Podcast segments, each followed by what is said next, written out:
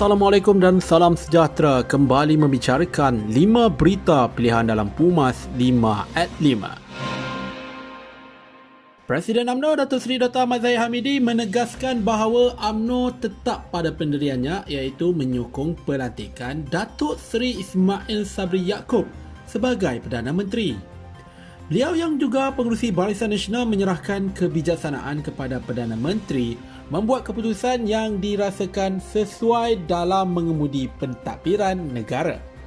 Pendirian parti ini juga boleh ditakwilkan bahawa Perdana Menteri yang mengetuai kerajaan hari ini mempunyai kuasa-kuasa perlembagaan dan menjadi tanggungjawab Perdana Menteri untuk memastikan kerajaan dapat berfungsi dengan baik dan tidak mengulangi kesilapan-kesilapan kerajaan terdahulu.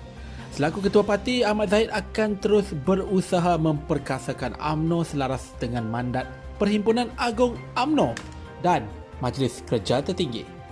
Undi 18 dan pendaftaran pemilih secara automatik perlu disegerakan kerana ianya adalah antara langkah yang baik bagi menyuburkan demokrasi dalam negara.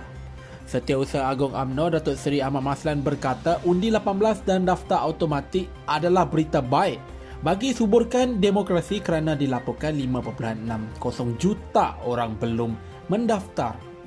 1.2 juta adalah umur antara 18 hingga 21 tahun manakala 4.4 juta pula 21 tahun ke atas.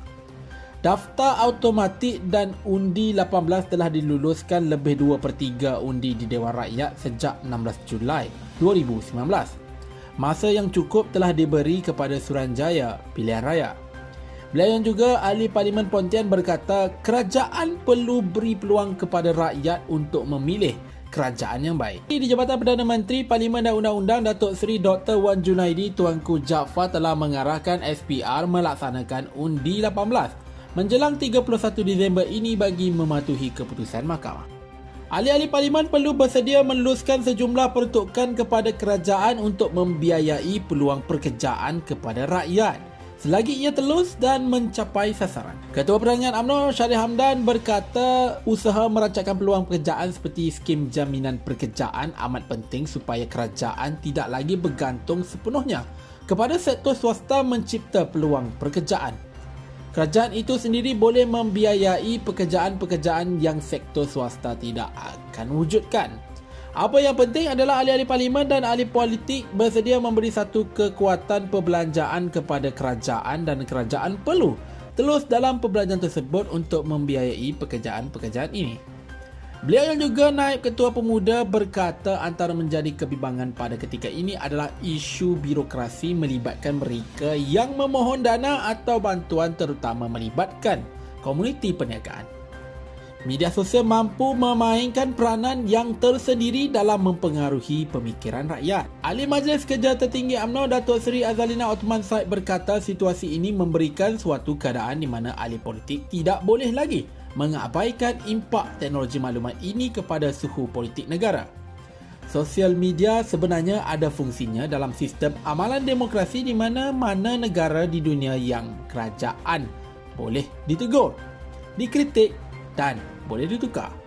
Menurut ahli parlimen pengerang itu, rakyat juga semakin peka dengan pandangan-pandangan politik yang berupaya memberikan indikator kepada mereka pada pilihan raya yang akan datang. Mana-mana ahli yang digantung keahlian dalam AMNO bukan disebabkan kelantangan mengkritik mana-mana pemimpin sebaliknya kerana melanggar tata susila dan disiplin parti. Ketua Pemuda AMNO Dato' Dr. Ashraf Wajidi Dusuki berkata sebagai parti yang demokrasi semua pihak boleh berbeza pandangan mahupun mengkritik kepimpinan tertinggi termasuk Presiden. Berbeza pandangan dan mengkritik itu biasa tetapi isunya ialah apabila kita melampaui batas dan perkara berkenaan disiasat oleh lembaga disiplin hingga diangkat ke majlis kerja tertinggi.